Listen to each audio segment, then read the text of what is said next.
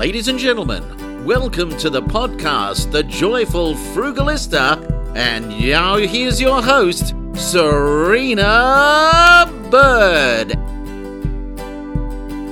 This podcast is sponsored by 4Data, a Canberra based company that is committed to ensuring business owners have reliable and professional IT services. I'm a client of 4Data. I use their website hosting services and I'm also reducing my email spam with their secure email hosting service.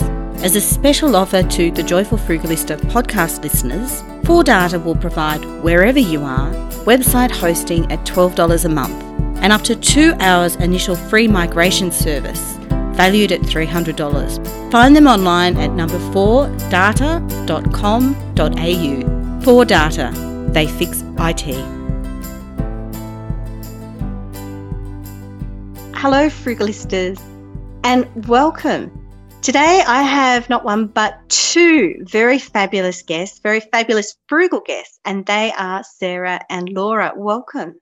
Thank you for having us. Yeah, thank you for having us. We're really happy to be here. Oh, well, it really, the honour is mine. I'm so excited, and I've been a big fan of your work for some time. And it's only recently that I've realised you are also foodies. So I'm doubly a fan of your work now.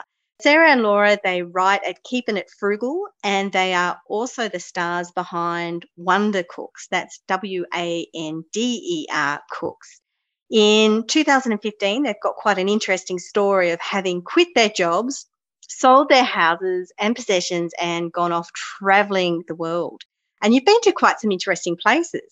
Yeah, um, we started going through Asia first, so uh, in Singapore and Japan and Taiwan, and then we ended up finding a very cheap flight uh, over to Paris and ended up going waving our way through Europe and then eventually ending up back over into Asia and then making our way down as uh, Indonesia was our last stop and then back into Australia. And so, yeah, that was over the period of uh, a year and it, it was really fantastic. And that's something I guess a lot of people just dream of, don't they? And oh. they dream of and they never do. yeah, we feel really fortunate to have been able to create this experience for us. You know, especially given the light of what's happened over the last year, having had those travel experiences, we feel very grateful mm. for. I think as well, we definitely put in the time to organise it the year before so that you know we made sure that it happened and had that as our ultimate goal, and then just took off without really organising a lot while we were over there. But yeah, it all worked out in the yeah. end. So. so we kind of had a plan for the first three three months, I think, of the trip.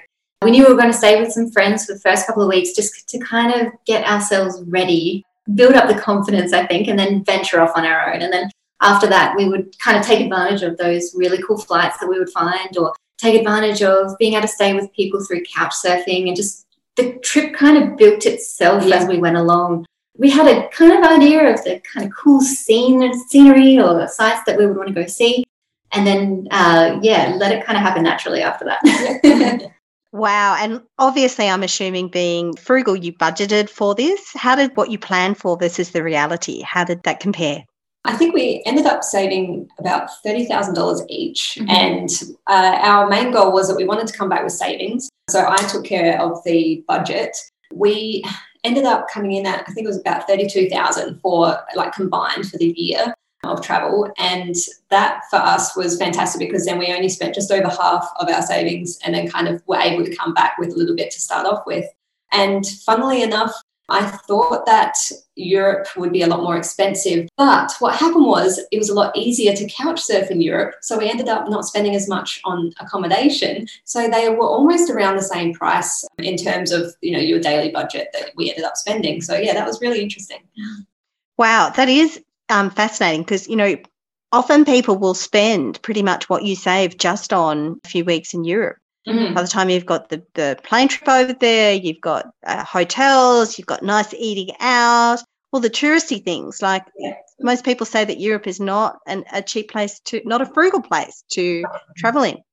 I agree. And especially with some of the exchange rates that we had, uh, say, when we were in Scotland, pound uh, was double, you know, the, the Australian dollar. So you mm. really had to think about, oh, you know, you might find a cheap place for sixty pounds a night, but that's still one hundred and twenty dollars a night for accommodation, which really started to add up. So, uh, luckily for us, you know, we did only, I think, One night. One night. We paid for one night. And that was a two week two trip week through trip. Scotland. Mhm. And that was my birthday.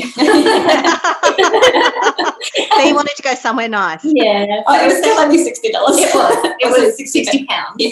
hundred twenty dollars, and that was a, at a bed and breakfast, and it was so cute because it was it was just like this little cottage place, and the owner he knew that it was my birthday, and so in the morning he his mum had baked these muffins, so he brought this muffin in with a candle, and then treated us to breakfast and everything. So yeah, It was really worth cute. it. Oh, that sounds lovely. Now, I've never actually done couch surfing before. I've heard a lot of people who've done it, but how does it work for those who, who have never done it before, like me?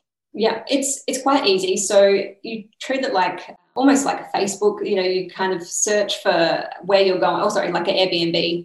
It's very similar to that in where which you search for the area that you're going, and it will come up with a, a list of people um, that live there and are available at that the same dates. And then um, you can actually read their profile. And so because we were obviously there to do a lot of cooking and learn as much as we could about the culture. We often look for people who were either well traveled or who loved food as well, because we knew that we'd um, have some similarities to, um, you know, kind of get along.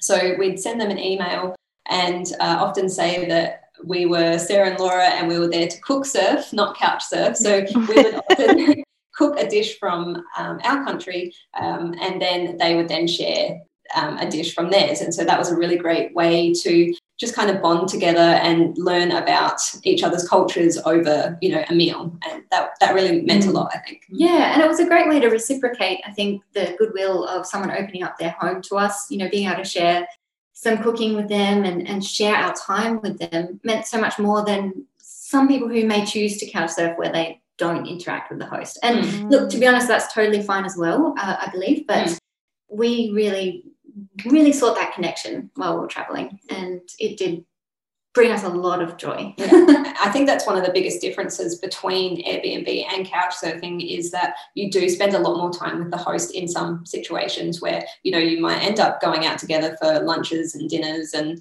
um, spending a lot more time with them. Whereas sometimes with Airbnb, it's just expected that you stay in the room and then you, they're either not there at all or it's very minimal contact. So that was one big difference Mm. we found. And sometimes we would actually pick accordingly. So we would go through a stint of couch surfing and then we might book a hotel or an Airbnb just to have a bit of time to ourselves. Yeah. Um, yeah, just to balance it out a Yeah. little bit. It is important as well, I know.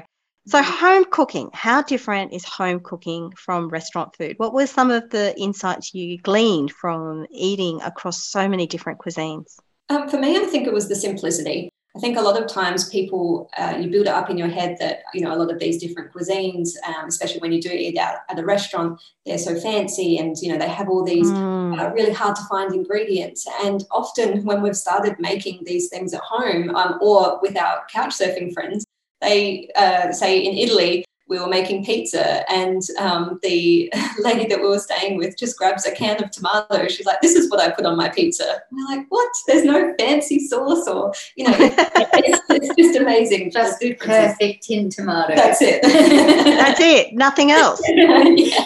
I think it's a celebration, I think, of the original ingredients as well. You know, Mm. like not overcomplicating it with too much. So I, I think that the one thing they did like though was with the tomatoes, they would add a little bit of garlic and then just olive oil over everything. Just what are we cooking? Doesn't matter. Just pop some olive oil on it and it will taste fantastic. And of course, Australia has some of the best quality olive oil in the world, doesn't it? oh yeah. Definitely. I was going to say, yeah, um, it was on par with, I think, what we had in, in Italy. Fabulous. And are you frugal foodies? When you cook for yourselves at home, now that you're back, Yeah. are you frugal foodies or are you extravagant foodies? Well, I would say that we are frugal foodies in that we do love to cook at home, and, and oftentimes we'll be presented with the opportunity to go to a restaurant, or you know, we may we may just want to have this beautiful meal, and then we'll think, oh no, we can cook that for a fraction of the price at home. So It's a curse, isn't it? It's a blessing and it's a curse. I had a, a lovely dinner out with some fabulous foodies in, here in Canberra recently. We're all part of a, a closed Facebook group, and mm-hmm. we were all talking about how brunches are really quite challenging for us because you go out to brunch and we're all sitting there going, Yeah, but we can make scrambled eggs. We can poach eggs. We can fry bacon. Like there's nothing that's sort of new or different for that experience. Mm-hmm. Yeah. Yeah. And there's a lot of Korean food as well that I think, you know, it uh, in our city it has a huge price tag when you try and get it from a restaurant. But the ingredients cost five dollars or something to make their equivalent dish at home and it doesn't take all that long either. So that's yeah. it. So when you do see the price tag of you know forty five dollars, I just can't do it.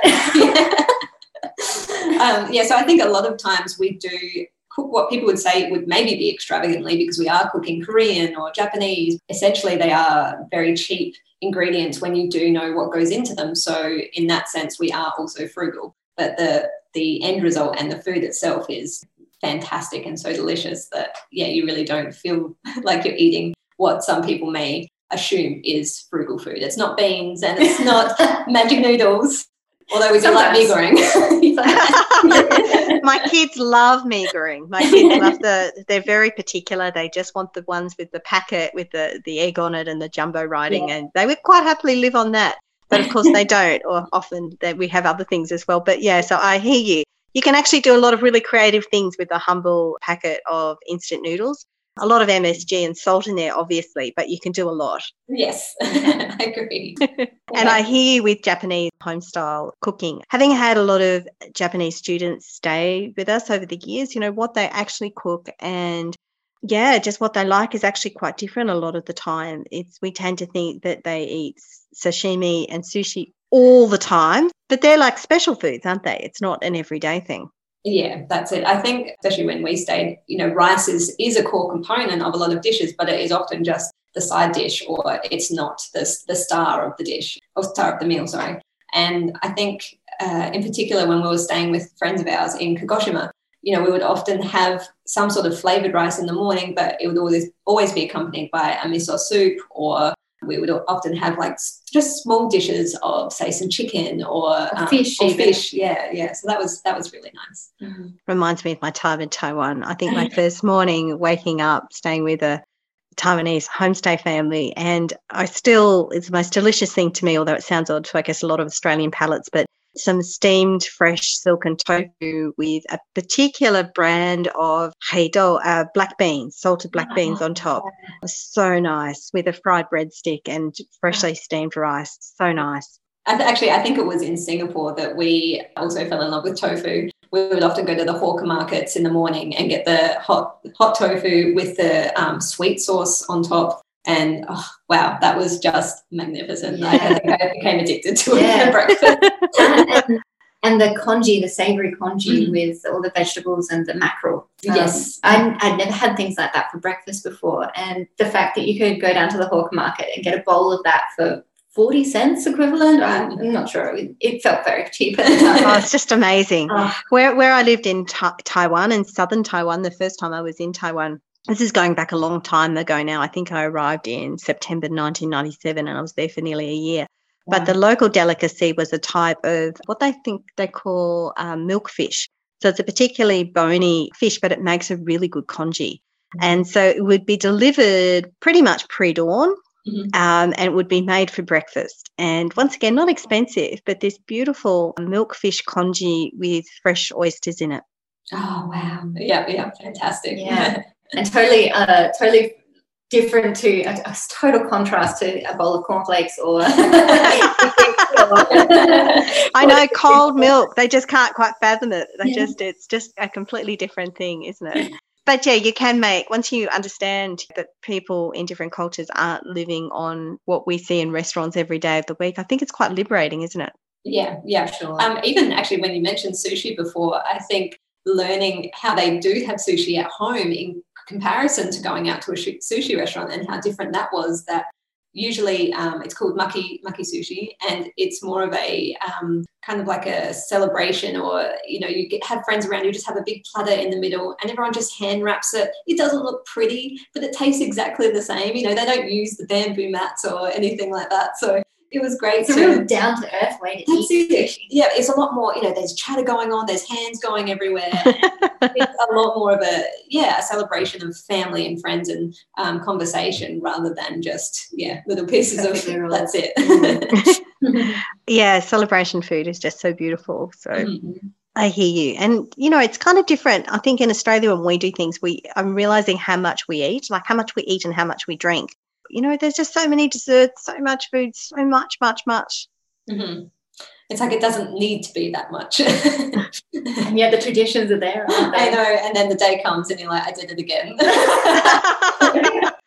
well, I haven't I was just going to say my downfall is always when I say to myself, I'll just have a little bit of everything, and then your plate is full. Yeah. well, that's it too. I like trying different things when I mm. go to things like buffets, and there might be a while until we go back to traditional buffets now mm. because of the, the health concerns. But yeah, it's really challenging because I want to try a bit of everything. Yeah, mm-hmm. exactly. Hard to know where to stop.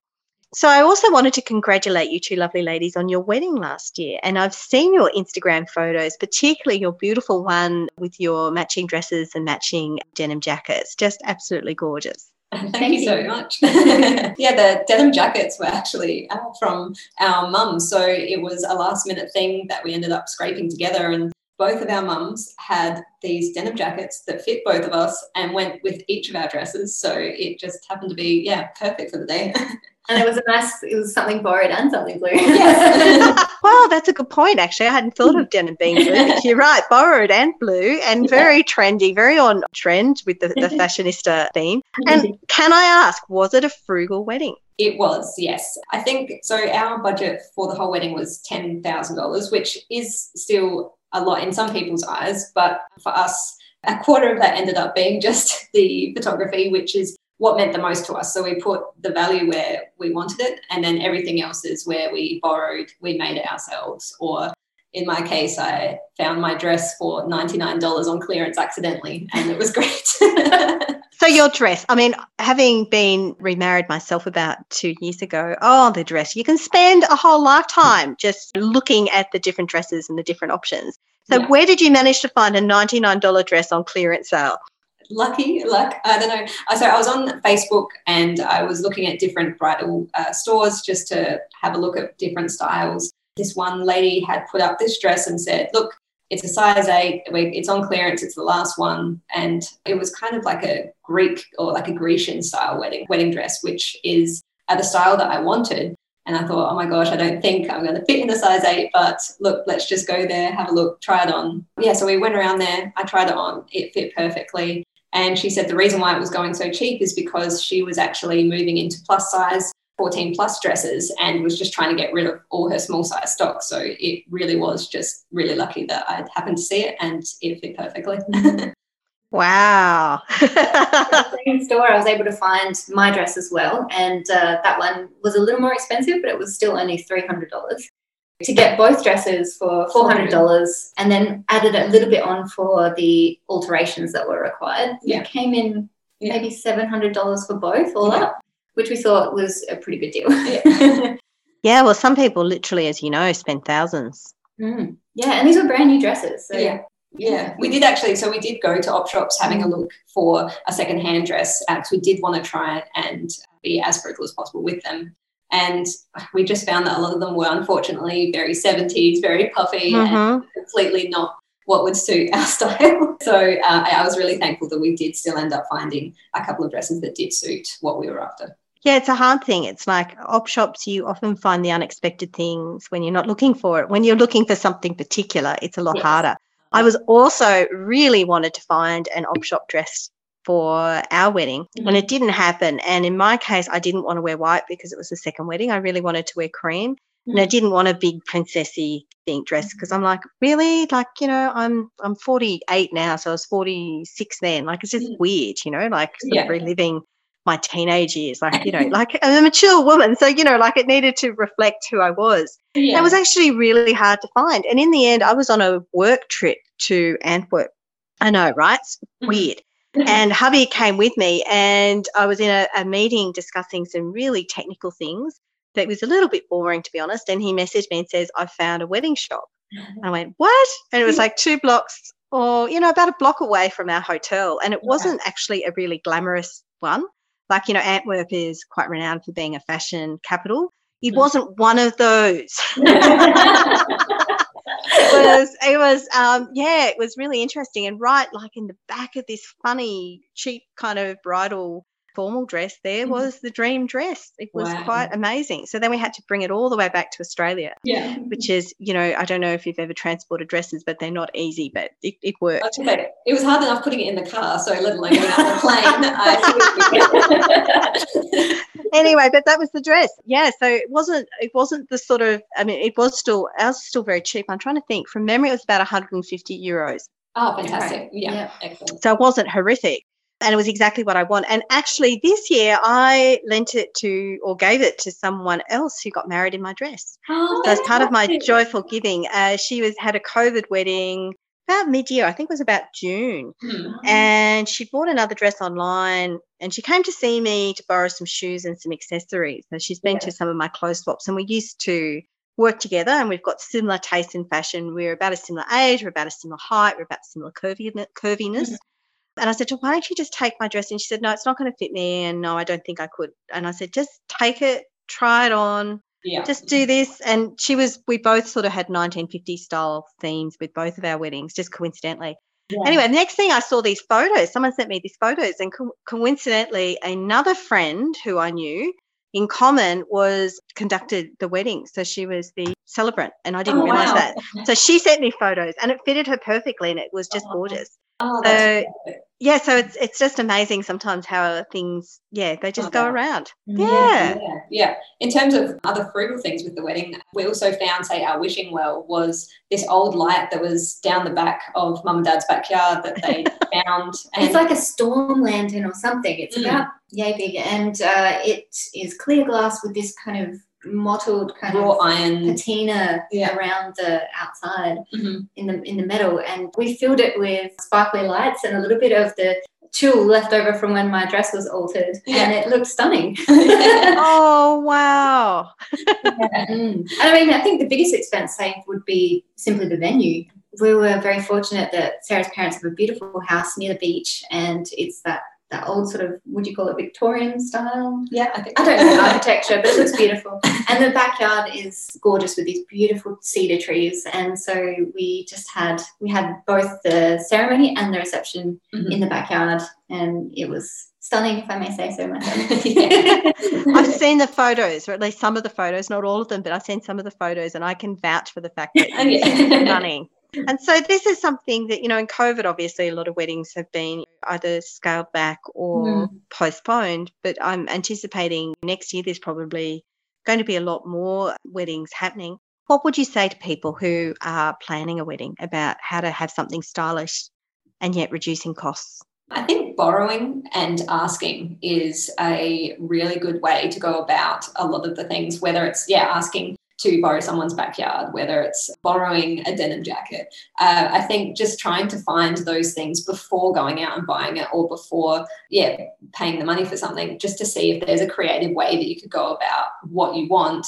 And sometimes you end up finding the most, yeah, interesting ways to go about it instead. Yeah. So once we organized the backyard, then with the food, instead of cooking, we ended up ended up getting some Malaysian food catered, and we just thought that was great. Like it could just it was um these people that we'd found through our other business, and it was a husband and wife team from Kuala Lumpur, and they just had some fantastic dishes from their hometown that they brought over, like satays and nasi goreng, I think, and a couple of other dishes. Yeah, and that that um, crispy fried uh, dough. Oh, the, curry chicken- puffs. The curry puffs. Yeah. Oh my gosh. yeah. I was somewhat concerned about eating curry in a white dress, but I survived. by that stage of the night you know like once all the photos are taken and the vows are done you- you're good anyway yeah. but i hear you mm. Yeah, but yeah, I think having, you know, not your average three course meal and instead just going with catering for, you know, a different cuisine was really fun. And I think everyone else enjoyed having something a little bit different as well. So yeah, that was Yeah. that was a good tip. Yeah, but I think as well, um, you know, asking on whether it's wedding groups on Facebook or whether it's buy nothing groups, you can simply put the call out there and say, does anyone have XYZ that I need? And you know, at least you you may get exactly what you're after, Mhm. or, or you may get something similar that gets you to think outside the box a little bit Yeah. with a new idea. So um, Well, yeah, I hear you. And, you know, I guess my own experience is we said to people, because it's a second wedding for both of us, and we had a lot of stuff. So we didn't Mhm. need stuff. So we're like, we want your presence. We don't want presents. But if you would like to contribute, if you'd like to bring a, a you know a, a dish, or if you've got some unique skills that you want to, and I, and I kid you not, because we had friends who were really good musicians, and um, our MC was the town crier in ACT in Queanbeyan, and one of my husband's uncles had a horse and buggy. So, like, we had, you know, like some really unusual and amazing skill set. And we said to people, if you'd like to contribute in some way, you're welcome, but like no pressure, because not everyone like wants to feel Yeah. like, oh my gosh, I, you know, I, I have to suddenly be creative at this wedding. I thought I was just going to a wedding like there's no no pressure whatsoever but people really like being connected because i don't know about you but the amount of weddings i've been to where i don't really know much about the bride or groom they look Mm. beautiful they look instagram worthy in fact you know you know it's going to be all over instagram but they're sitting there on the, the dais at the front and you're sort of sitting at the back and Mm. you don't you're not really connected in any real way Yeah, yeah. I think that was one thing I really enjoyed is that we had a small wedding. So it was 30 people of our closest friends and family. And I think having that number allowed us to kind of get around and be able to talk to everyone that we wanted to. And then it just felt a lot, I don't know, just closer. yeah. Mm. I mean, we didn't have a separate dais. We didn't really have a bridal party. So we were there in amongst all of our friends at the long tables that we organized. Mm. And that was the best part, I think, not feeling like totally separate from everyone, but like being right there and, and uh, Yeah. yeah, being surrounded. Yeah, because I think originally we were like I put ourselves separate, and Laura was like, "Why should we Yeah. sit separately? Let's sit with our friends." makes sense it's a funny thing isn't it because you often get so busy planning a wedding that you don't have time to catch up with people before the wedding or after because you're exhausted but you're doing Yeah. the wedding to catch up with people Yeah. it's a weird thing to kind of get right yeah, Yeah. definitely. Yeah, weddings can be exhausting. yeah, they are. Done it twice. I'm quite happy now. Hopefully, I don't have to do it again. yeah. but anyway, moving forward, you have a great Frugal Millionaires series on your blog. And I know because you've interviewed me recently, for which I was really, Yes. really honored. What are the kind of key themes and traits you're finding about frugal millionaires? What are the, the people you are talking to telling you about their pathway to wealth? I think a lot of the time it's been about commitment and consistency. They've often been on this path for 10 plus years. It, it's not an overnight success. It's something that they have planned for and that they have continuously done from every single day for, you know, as long as they have to then reach the goal. And having that goal in mind the whole time, you know, it's not changing. It's kind of this one focus that just keeps them on the same path. And so then eventually they get there. And I think that's the beauty of it is it's, it's not this rush. It's you know you do take your time and as long as you have that goal in mind you do get there in the end. I think as well uh, one of the other aspects was not living a deprived life. So while they might be saving money and investing they still put their money into areas that have the most value for them and that was something that we've tried to do in our life as well, where we'll spend money on a photographer for your wedding, or you will spend money on certain types of food because that does bring you happiness and joy and allows you to enjoy the journey to become a millionaire and not just have that end goal as the be all and end all. I can totally relate to that. I guess, you know, my own path, it's been two steps forward, one steps back sometimes. In the midst of all of this, I've had separation and divorce, and I've got kids. My eldest is going to need some serious orthodontic work in 2021. That's going to set us back a little bit. But there'd be something wrong with me as a parent if I didn't pay for those, if we didn't do fun things like holidays as a family. So it's about balance, I think, sometimes.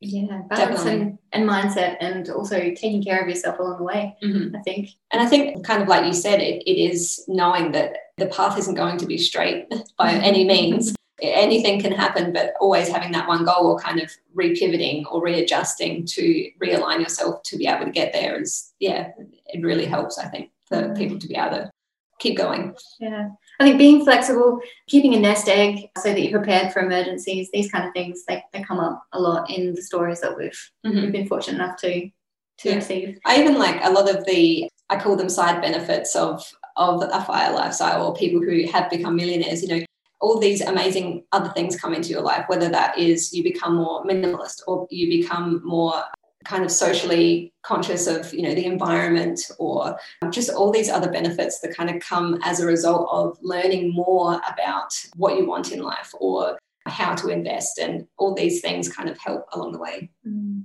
yeah i would agree because i think when you're in a financially secure position you are able to make choices like particularly people who aren't happy in their jobs they suddenly look around and go why am I working in this job where there's values that don't suit me? You know, this particular product's not helping the environment. I don't want to work for this anymore. I want to do something that has more passion and purpose for me. Yeah, yeah, absolutely. And I think, yeah, it is. It's hard when you want to kind of just jump and get to that end point where you do need to kind of take your baby steps and work out little ways to get there, the kind of 1% every day. And it then eventually begins to add up until you get that fantastic compound interest working for you. oh, the miracle of compound interest. Yeah. but also, I think the miracle of reflection on where you started come along the way as well. Reflecting back to our journey when we first got back, we, we did have our savings, but we were renting we'd given ourselves three weeks to start earning money with our other side business. And yeah just just being there and then being now where we are five years down six years down the track it's it's important to reflect on that and to celebrate those little achievements those compounding achievements along the way. Mm-hmm. i hear you. I think in the first year you don't see much change. Mm. i think it's about five year five you really start to go wow. By about year two or three you start to see it but it's year five, the five year plan, you really go, wow, like I didn't even think that was possible. How did that happen? That's amazing. Yeah, yeah. And I think as well, it continuously then sparks that energy to keep going. And it's like you keep remotivating yourself because you're seeing yourself hit all these little goals along the way that, yeah, it just keeps propelling you forward further and further. Mm. Yeah, and that's exactly why I think it's important to reflect rather than just focusing, focusing on that end number all the time because it can sometimes seem so far away. Mm-hmm. but you are making progress every day and you just got to keep going. That's it. Mm. Exactly. Now, one final question, ladies. And do you have a Frugalista tip or is it tips? Do you have different tips? yes, I do have a tip. Get a library card. I have a library card. I've had one for years. so you can't, it's not only about borrowing books and reading up on all of the self development or finance kind of strategies that we've learned along the way and, you know, borrowing magazines or music and things like that. You can also, with the library card, have access to lynda.com courses for free. There's a wealth of things to learn on there, whether that's accounting and bookkeeping, through to marketing, through to learning graphic design programs, or learning about advertising on Facebook. That you can learn and upskill in so many different ways, and you can do it all for free with a library card. now, I didn't even know about that. I knew that my library had access to a number of language learning programs, and I mm. know that they had like a Netflix equivalent, but I didn't know about that. So I'm going to follow up with you to get those details to put in the show notes. Yes, great. Sure. Yeah. and I guess for my tip, I would probably say to almost find where in your life you can find more time because I think a lot of people always look to save money, but sometimes saving a little bit of time so that you have for yourself to go for a walk or to meditate for 15 minutes or just to find a little more space in your life can be just as rewarding and just as helpful for you than it can be to save $5. So that's my little tip. They are both great tips. So thank you so much, ladies. So you can find Sarah and Laura at Keeping It Frugal, also on Instagram at Wonder Cooks. And Sarah is also a contributor to the Aussie Fire ebook that was produced by Pearler, that I am as well. And she has a great chapter in there about the long journey. So make sure to check it out in that. And I'll put those details in the show notes as well. Thank you so much for being my guest. Thank, Thank you so much for having us. You've been listening to The Joyful Frugalista with Serina Bird. She actually likes everybody. And of course, sound has been by Neil Hadley.